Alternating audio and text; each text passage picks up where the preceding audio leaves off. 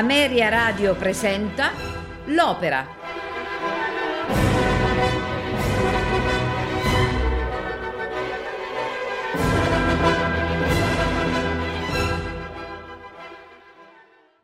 Buonasera a tutti i nostri eh, radioascoltatori di Ameria Radio. Questa volta abbiamo l'occasione di parlare di Otello di Giuseppe Verdi. Innanzitutto è il terzo appuntamento, se così vogliamo, della produzione verdiana con William Shakespeare. Diciamo il, eh, un terzo eh, incontro perché eh, c'è tra Macbeth e eh, Otello un grande appuntamento mancato che è Reliar. Macbeth è un'opera, per così dire, del primo Verdi, benché ci sia poi una riscrittura per, per, i teatri francesi in cui Verdi ormai era un compositore maturo, una lunghissima eh, seduzione, per così dire, inconcludente con Reliar e si giunge, si approda a Otello, come appunto abbiamo detto, terzo appuntamento. Diversissima è la caratteristica,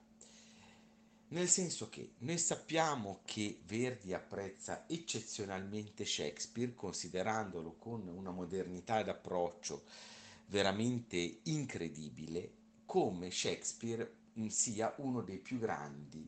autori drammaturgici di tutti i tempi soprattutto proprio per quello che noi riconosciamo essere grande di Shakespeare, cioè la eh, contaminazione di generi, che sarà poi quello che eh, è l'elemento fondamentale in eh, un'opera che è molto shakespeariana, che appunto è il Rigoletto, proprio per la contaminazione del genere tragico e comico, cioè il buffone che ha l'elemento di disperazione L'elemento del portiere nel Macbeth, appunto in cui questo portiere ironizza sul bussare della porta, che sarà poi un elemento portante invece nel busso del fantasma di Banco, quindi vediamo la fusione di comico e di tragico, e tutta la parte appunto legata alla figura del, del buffone in Reliar. Tutti questi aspetti che hanno esiti particolari, cioè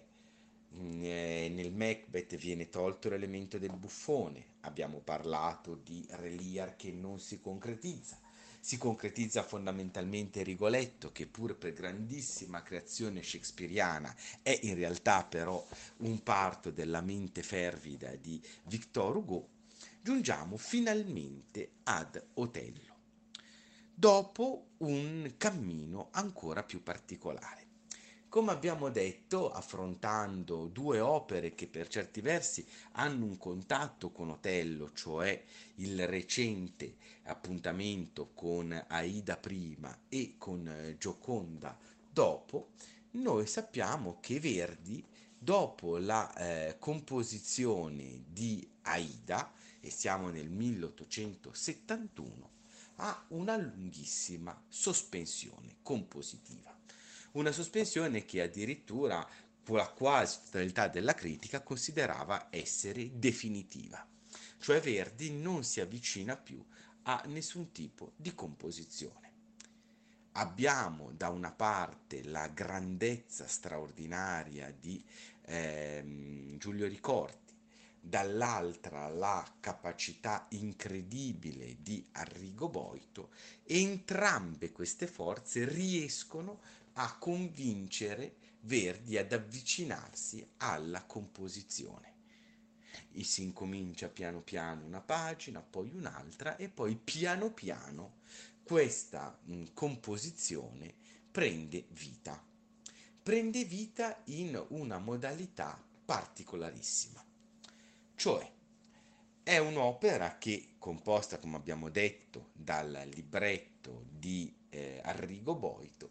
si distacca molto dall'originale shakespeariano, essendo comunque però molto più pertinente con l'originale rispetto a quello che era stato poi per certi versi il Macbeth o sicuramente molto molto più vicina alla modalità shakespeariana rispetto all'originale primo titolo legato appunto a Otello che è quello di Rossini, Otello, ossia il Moro di Venezia, che naturalmente dopo il confronto con il grande Otello verdiano venne progressivamente dimenticato. Innanzitutto Boito opera dei tagli diversi a livello narrativo. Innanzitutto, primo grande taglio che fa è l'eliminazione del cosiddetto atto di Venezia, cioè la vicenda si concentra esclusivamente nella isola di Cipro, un'isola che dall'inizio della vicenda, che si apre in maniera molto shakespeariana con una tempesta, un uragano, è circondata da questa densa coltre che nasconde l'isola stessa agli elementi esterni. All'interno di questa cupezza si crea poi un ambiente progressivamente claustrofobico. Notiamo come il primo atto rappresenta uno spazio aperto, gli spalti appunto lungo la, la marina, lungo il porto poi nella seconda scena abbiamo questa scena divisa, una grande loggia aperta che si affaccia su un giardino. La terza scena invece è una sala interna e la quarta scena è appunto la camera d'oletto di Otello. Ad ogni scena corrisponde un atto che diventa sempre più chiuso, in cui gli animi diventano sempre più claustrofobici e sempre più legati a una tensione drammatica. Il vero protagonista della vicenda non è tanto Otello, ma è la figura di Iago che intreccia intorno alla figura d'Otello una rete continua di inganni in cui il moro dalle gonfie labbra progressivamente entra, cade e si chiude. La figura di Iago quindi diventa nella modalità tipica della eh, lettura e dell'interpretazione boitiana quasi una figura demoniaca e questo lo ritroviamo in maniera evidentissima nel credo che apre il, eh, il secondo atto in cui appunto Iago si dimostra per quello che è. Dall'altra parte, se Otello rappresenta questa immagine di un uomo dall'impeto violento, dalla mh, mm, mancanza totale di mh, mm, raziocinio, proprio un uomo in preda ai bollori, se volete, tanto sensuali quanto dell'ira e per questo facilmente manovrabile, Iago rappresenta invece la sottigliezza della perfidia umana e a questi due poli si contrappone invece la figura di Desdemona che sia a livello diciamo così oleografico che concettuale diventa sempre più vicina a una rappresentazione quasi stilnovista da donna angelicata che addirittura nel quarto atto con la, il canto dell'Ave Maria finirà quasi per coincidere con la figura stessa di Maria Vergine. Ma vediamo velocemente la struttura del primo atto. Dopo un terribile uragano, l'opera si apre con questa modalità violentissima e siamo subito in media stress. Abbiamo la descrizione spettacolare di questa tempesta che colpisce una nave. La visione quindi che ci viene data dal coro da Cassio, Montano, Roderigo e Iago ci descrivono come la nave di Otello finalmente entri in porto dopo aver sconfitto una nave musulmana. L'entrata in scena di Otello è elettrizzante con il celeberrimo Esultate. Nel momento in cui Otello canta queste esultate nella sua passionalità fortissima, Otello fugge nella, nelle stanze dove l'attende la moglie Desdemona. Viene quindi presentato tra Iago e Roderigo l'inizio dell'intreccio dell'inganno nei confronti di Otello. Iago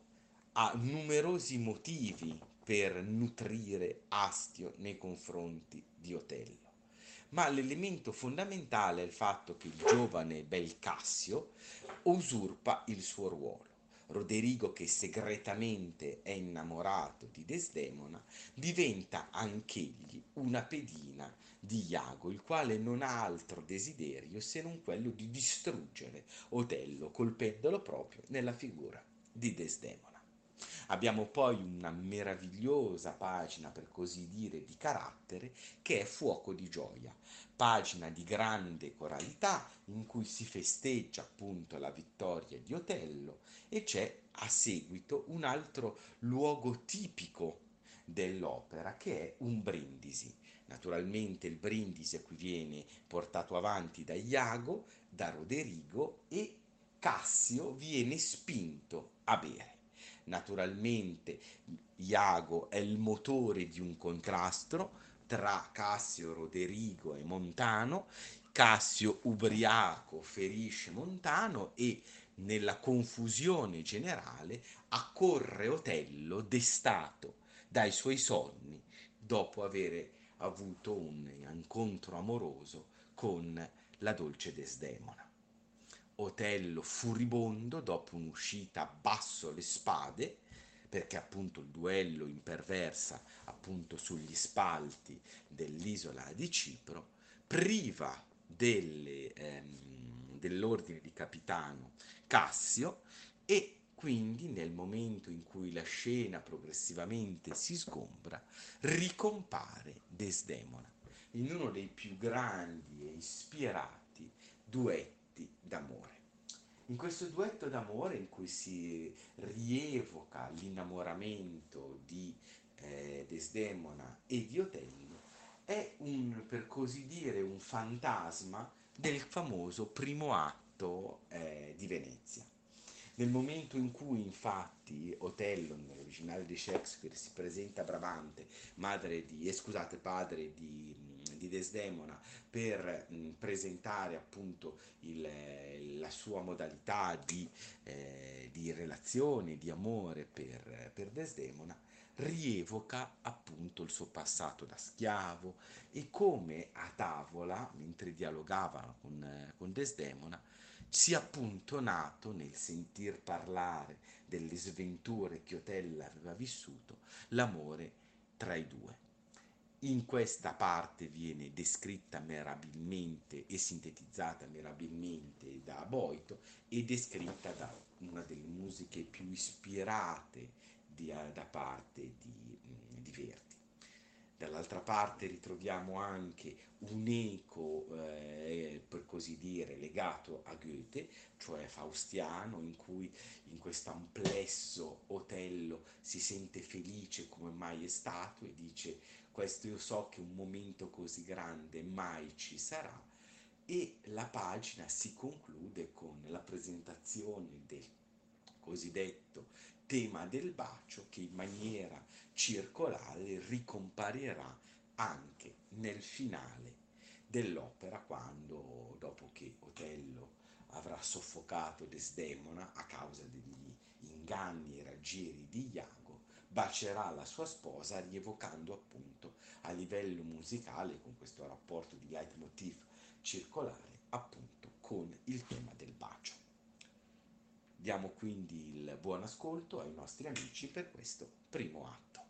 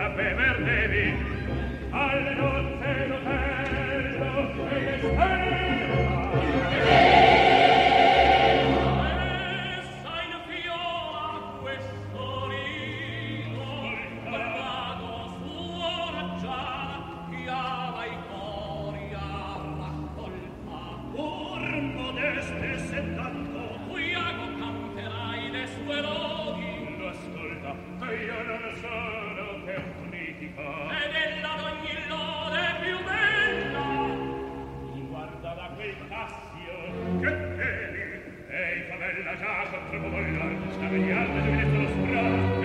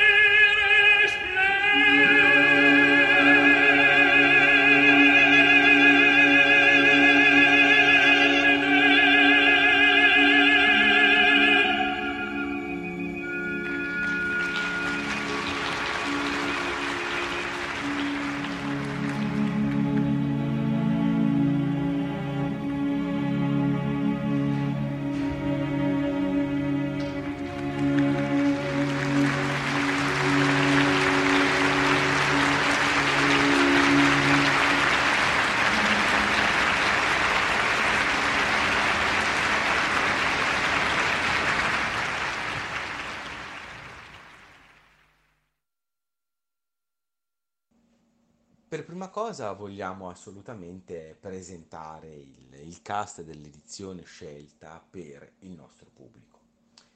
Moltissimi di voi evidentemente avranno riconosciuto fin dall'elettrizzante esultate la voce di Mario del Monaco, per così dire lo Otello di riferimento del secondo cinquantennio del Novecento. La voce assolutamente bronzea,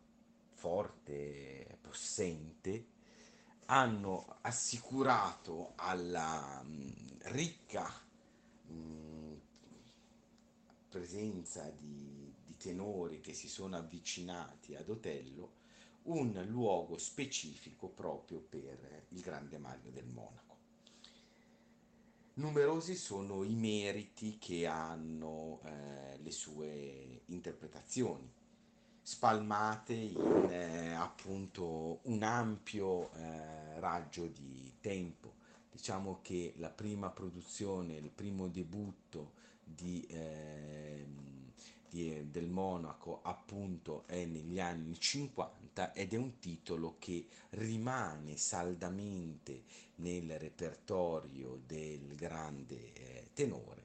per tutti gli anni 60 e parte degli anni 70. Quindi un ruolo veramente con cui c'è un rapporto fortissimo. Accanto a questo abbiamo l'intelligenza, l'arguzia eh, interpretativa di Tito Goppi, che proprio di Iago ha fatto uno dei suoi grandi cavalli di battaglia. Innanzitutto perché è grande Mario del Monaco e perché è grande lo Iago di Goppi.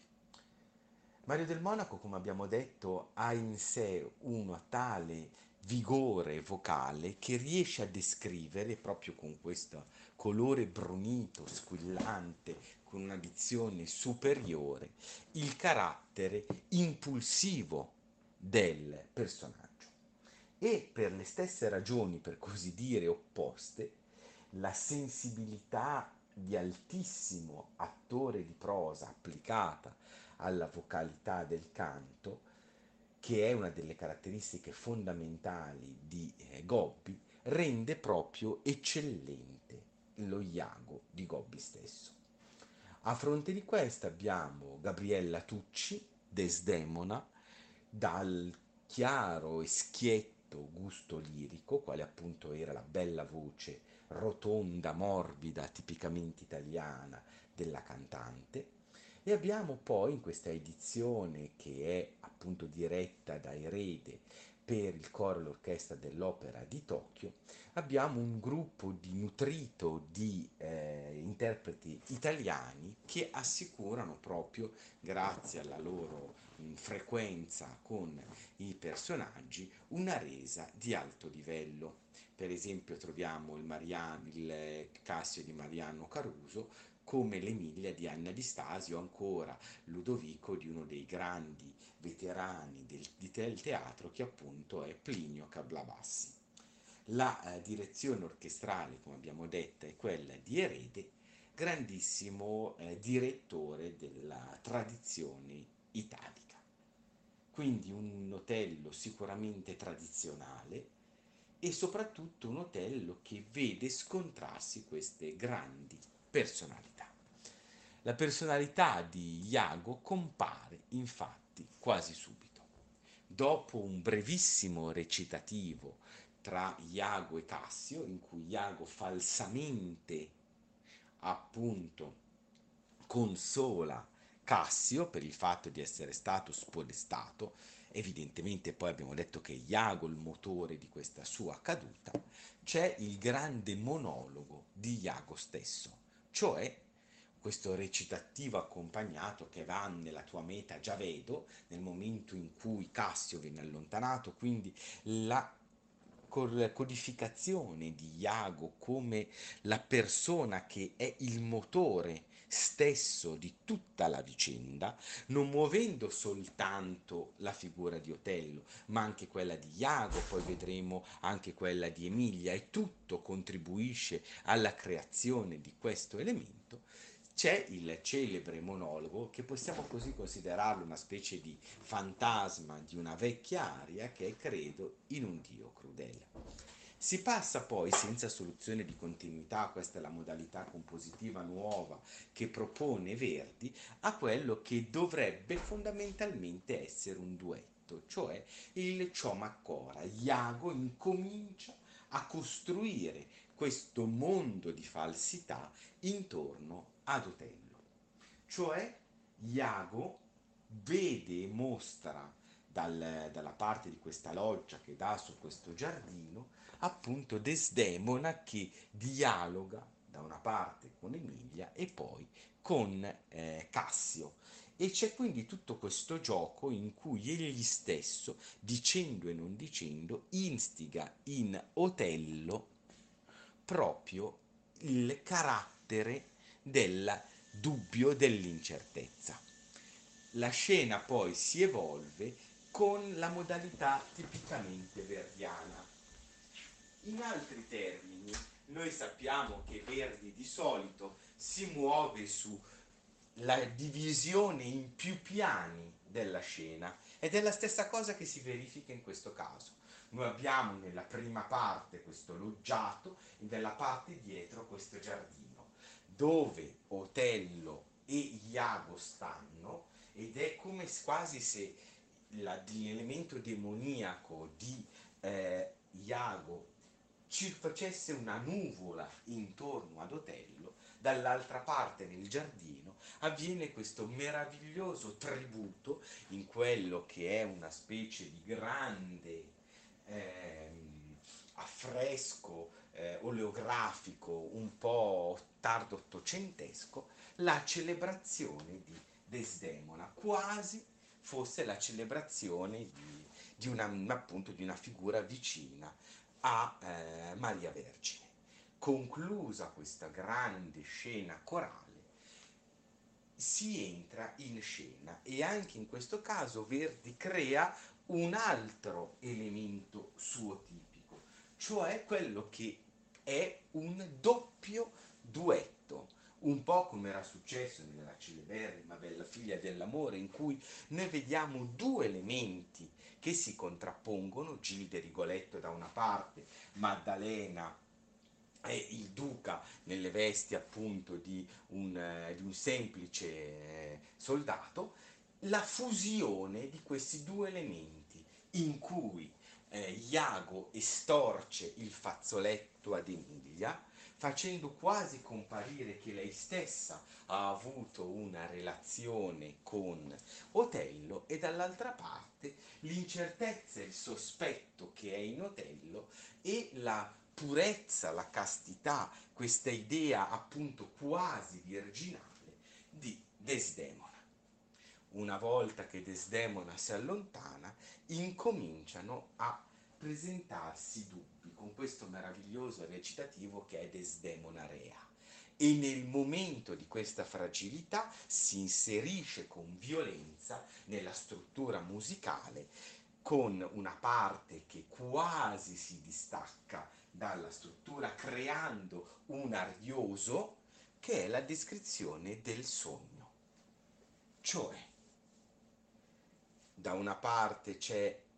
l'addio di Otello ai sogni di gloria, che è il celebre arioso ora per sempre addio, e dall'altra parte la volontà di insinuare di Iago in cui viene descritto un sogno a cui ha assistito Iago, cioè Cassio, in questo sogno che evoca un desiderio di un amplesso con Desdemona, rende ancora più profondo il dubbio, il tarlo nella mente di Otello, evocando quindi il demone della gelosia. La struttura quindi presenta in modalità assolutamente innovativa due ariosi, se così vogliamo, che sono due microisole comunque concatenati senza soluzione di continuità e il finale che è il giuramento che fanno Tello e Iago nel voler darsi sostegno nel capire nella realtà quanto Desdemona sia colpevole, che è sì per il ciel marmoreo giuro, ha proprio la struttura quasi di una cabaletta. Incredibile infatti notare come Verdi mantenga ancora, benché totalmente destrutturati, totalmente uniti in loro, cioè non c'è più l'elemento clausolo dell'aria tradizionale, per questo dico destrutturati, e quindi legati a un fluire continuo, queste isole melodiche che si vanno però ad innervare in questa enorme architettura drammaturgica, evidentemente costruita grazie alla sapienza incredibile di Boito.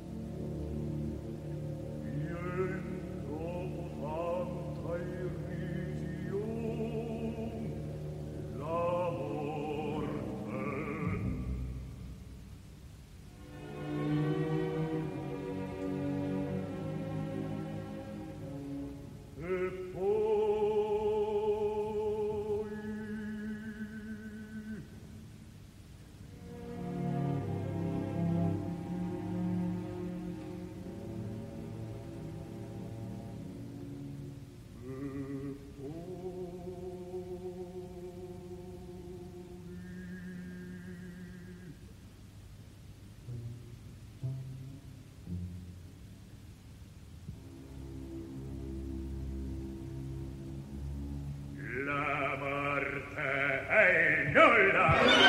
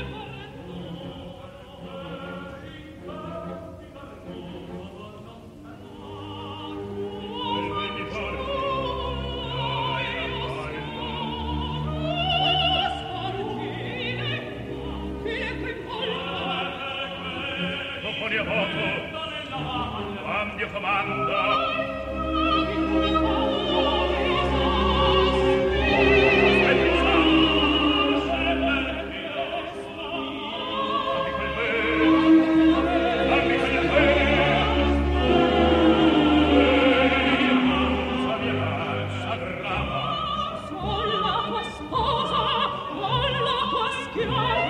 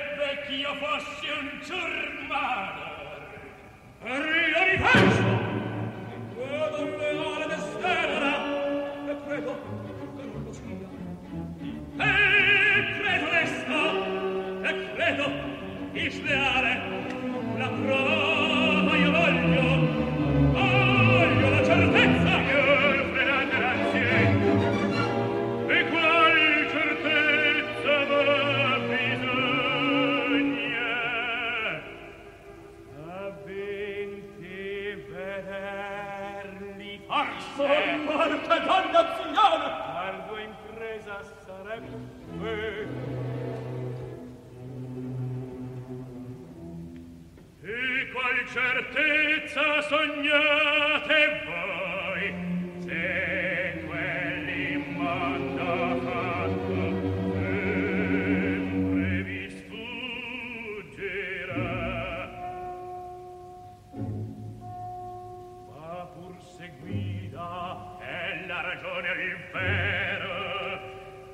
sì forte congettura riservo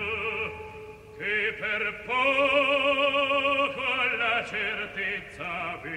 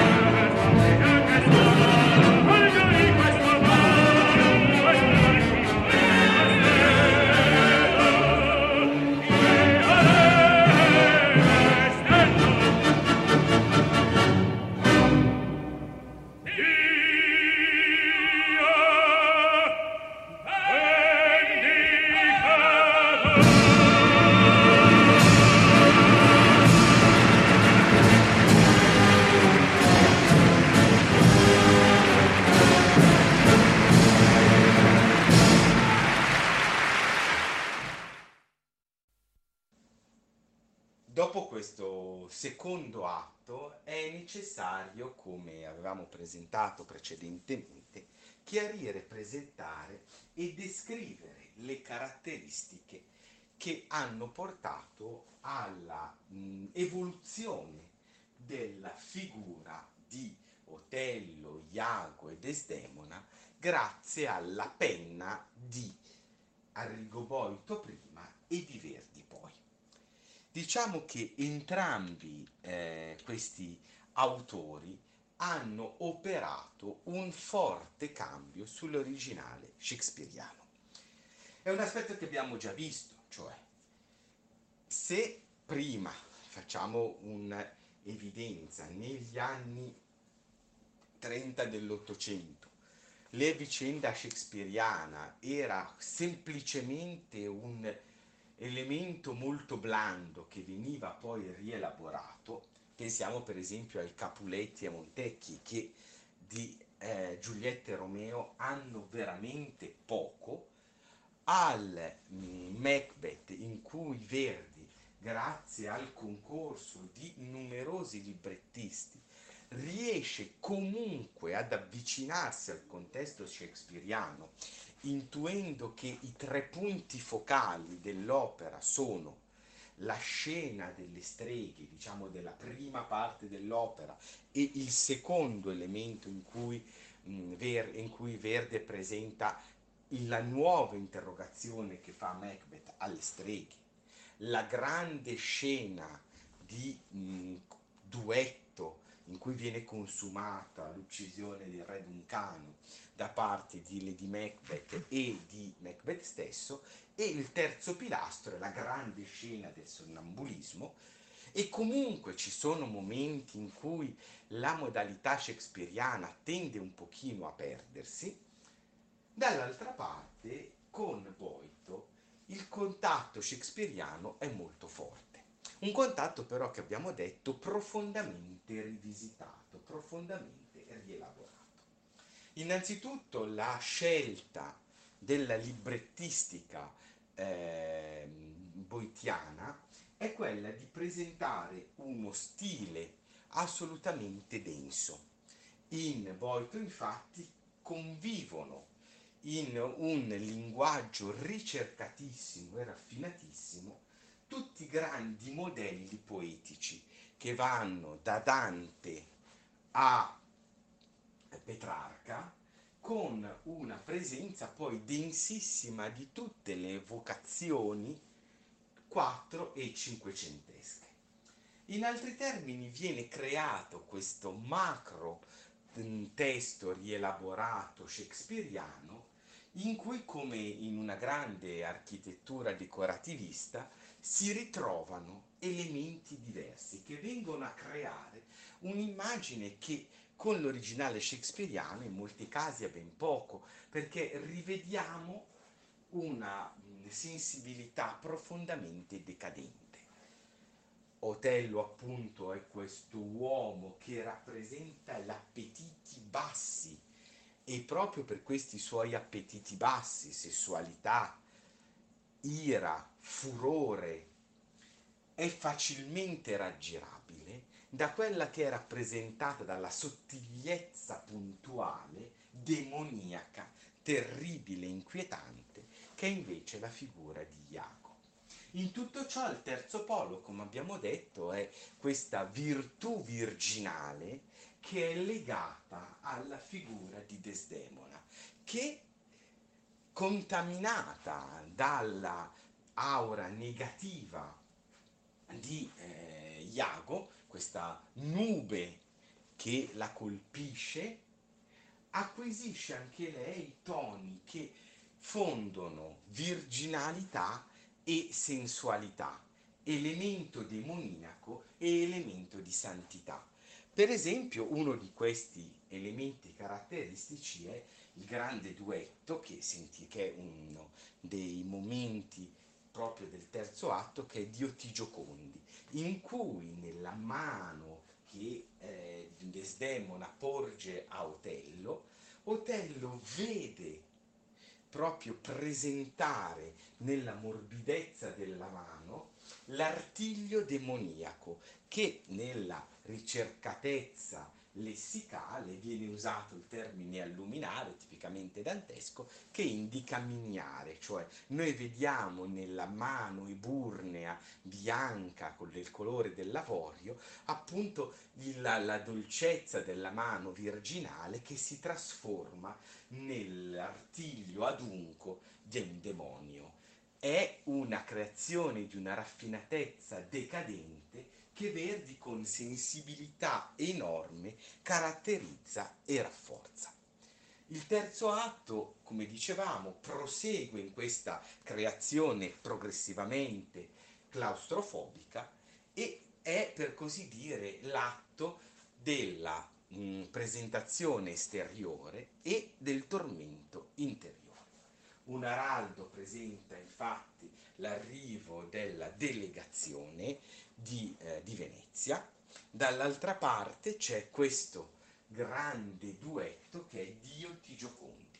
in cui il corpo fondamentale è la presenza del fazzoletto, cioè il fazzoletto che nel quartetto precedente Iago aveva sottratto a Emilia sarà l'elemento su cui verrà costruita tutta la struttura del, ehm, dell'inganno di Iago. Otello, dopo questo grandissimo duetto in cui addirittura accusa di prostituzione Desdemona e Desdemona nel suo candore dice io non so nemmeno cosa significhi quella parola orrenda, Otello ha questo momento per così dire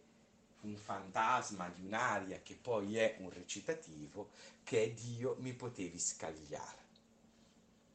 E in questa modalità c'è lo scoramento totale di Otello, che naturalmente si aspettava qualunque cosa, ma non di dover subire la sofferenza del tradimento da parte di Desdemona. Ma prosegue ancora la costruzione di questa nuvola di cupezza che Otello vede intorno a Desdemona e che la capacità di Iago ha costruito. Ora, cosa accade? Viene chiamato eh, Cassio e Iago vede e fa in modo che Otello veda che in mano ha il fazzoletto di Desdemona, prova inconfutabile per la costruzione ingannevole che ha creato Iago del tradimento di Desdemona. Iago quindi ha, è riuscito nel suo intento perché Otello è distante e spia, ancora con grandissima capacità drammaturgica Verdi divide la scena in questi campi diversi e una volta che Otello ora è convinto si trama l'ultimo atto, cioè l'uccisione di Desdemona stessa. Ma abbiamo detto che questa grande scena si conclude dopo che Otello e Iago hanno stabilito di uccidere Desdemona soffocandola nel letto dove ella stessa ha peccato, o meglio Iago invita Otello a soffocarla nel letto dove lei ha peccato come meretrice, c'è questo momento di grande struttura tradizionale, cioè l'arrivo della delegazione e quest'immagine di pubblica presenza di Otello stesso. E si conclude l'atto con questa grande eh, strutturazione che ricorda un concertato. Otello insulta pubblicamente Desdemona che a terra, proprio come se fosse una vergine calunniata, una martire colpita, canta a terra sì nel livido fango, c'è questa blanda ed è forse l'unico momento di ribellione di Desdemona, ma ormai sfinita viene allontanata, sostenuta da Emilia, la scena si sgombra e Otello rivive in immagini spaventose, fuggenti, tutto quello che ha visto, il fazzoletto, le, la costruzione del, eh, di Iago, il tradimento di Desdemona e sviene e nella parte finale dell'atto, quando fuori si sente la celebrazione del leone di San Marco che va a coincidere quasi con la figura di Otello, Iago preme con il suo tallone in atto di estrema vittoria insulto proprio il corpo svenuto di Otello e con Ecco il leone rabbioso di Iago si conclude il terzo atto.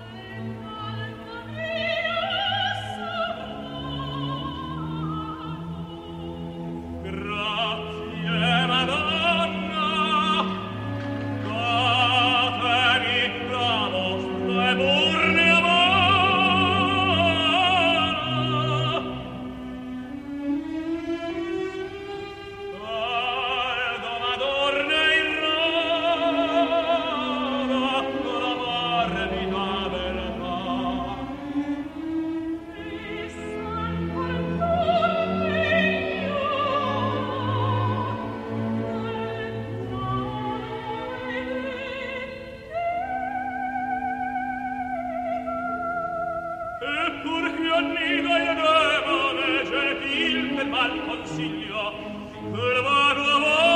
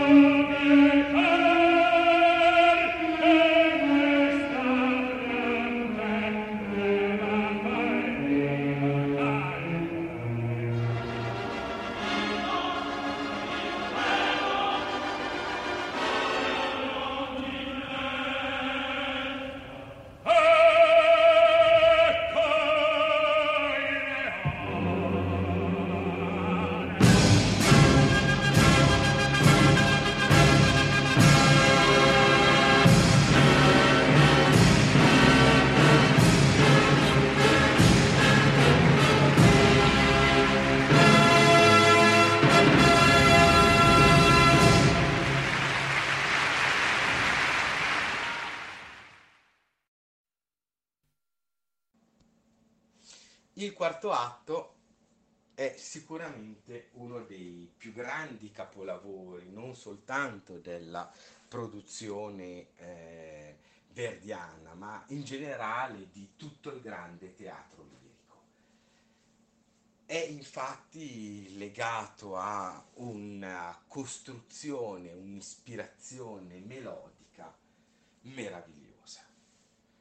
Il, eh, questo atto rielabora poi da vicino anche alcuni aspetti che erano stati dell'Otello di Rossini. La grandezza di Verdi infatti è quella di sicuramente avere presente il modello rossiniano per poi in tutto e per tutto superarlo, renderlo più, più attuale e più forte. Dopo il, il, recitativo iniziale con Emilia, in cui questa orchestrazione profondamente stemperata, si vede questo dialogo delle due donne animate anche da preoccupazione, terrore, ansia, il tutto poi viene eh, a cadere in quella che è una pagina che Shakespeare stesso voleva cantata, che era appunto il, la canzone del Salice. Pagina celeberrima dell'Otello di Rossini, a cui evidentemente Verdi deve pensare, con cui deve fare i conti.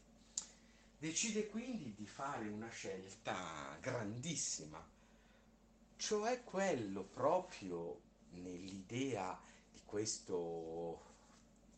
tardo rinascimento decorativista oleografico presentato dalla librettistica di, di Boito, ugualmente Verdi vuole costruire una melodia per così dire senza tempo, vuole rendere un qualcosa di cinquecentesco, se così vogliamo, quasi madrigalistico, con una semplicità enorme. Vuole infatti raggiungere attraverso una linea scalare semplice un effetto drammaturgico enorme e di fronte a tanta sapienza noi non possiamo altro che riconoscere la, la grandezza verdiana. Anche perché questa canzone del Salice viene poi a essere contrastata, ad essere resa drammaturgicamente più forte dagli elementi narratologici della scena, cioè riponi quest'anello, il momento in cui Desdemona si toglie un anello e lo dà ad Emilia, nel momento in cui gli chiede di scioglierle i capelli, mi riscioglie le chiome, questa creazione di canzone semplicissima con questa melodia lineare e questa stemperata modalità drammaturgica, che però in maniera forte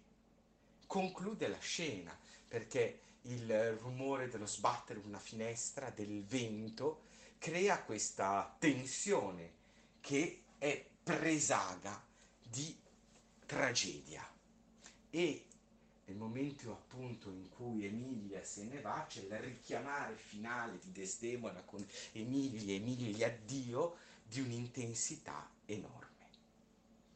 Segue poi, proprio come era accaduto nell'Otello di Rossini, segue poi un momento spirituale, un elemento religioso. Noi abbiamo detto che Desdemona più volte nell'opera è quasi l'evocazione, l'immagine di Maria Vergine. E in questo momento, nel momento della preghiera, diventa grandissima. Boito aveva rielaborato già un Padre Nostro per l'Amleto di, eh, di Faccio, in cui appunto abbiamo Re Claudio che è inginocchiato e prega terrorizzato da una parte dai sensi di colpa e dall'altra da quello che dovrà accadere e ugualmente abbiamo la rielaborazione dell'Ave Maria. L'Ave Maria che è in sé dolcissima, soprattutto nella seconda parte in cui c'è la volontà di pregare anche per coloro che non credono, per coloro che vivono nel peccato, con una dolcezza all'interno di una semplicità compositiva enorme. È come se Verdi, con la complicità librettistica di Bolto, volesse creare una di quelle grandi immagini eh, da tondo fiorentino, proprio di semplicità di linea e di colore morbido, quasi pastello. Abbiamo poi il momento, l'incontro tra Otello e Desdemona. Dopo la preghiera Desdemona si è appisolata, Otello entra, la desta e se vogliamo il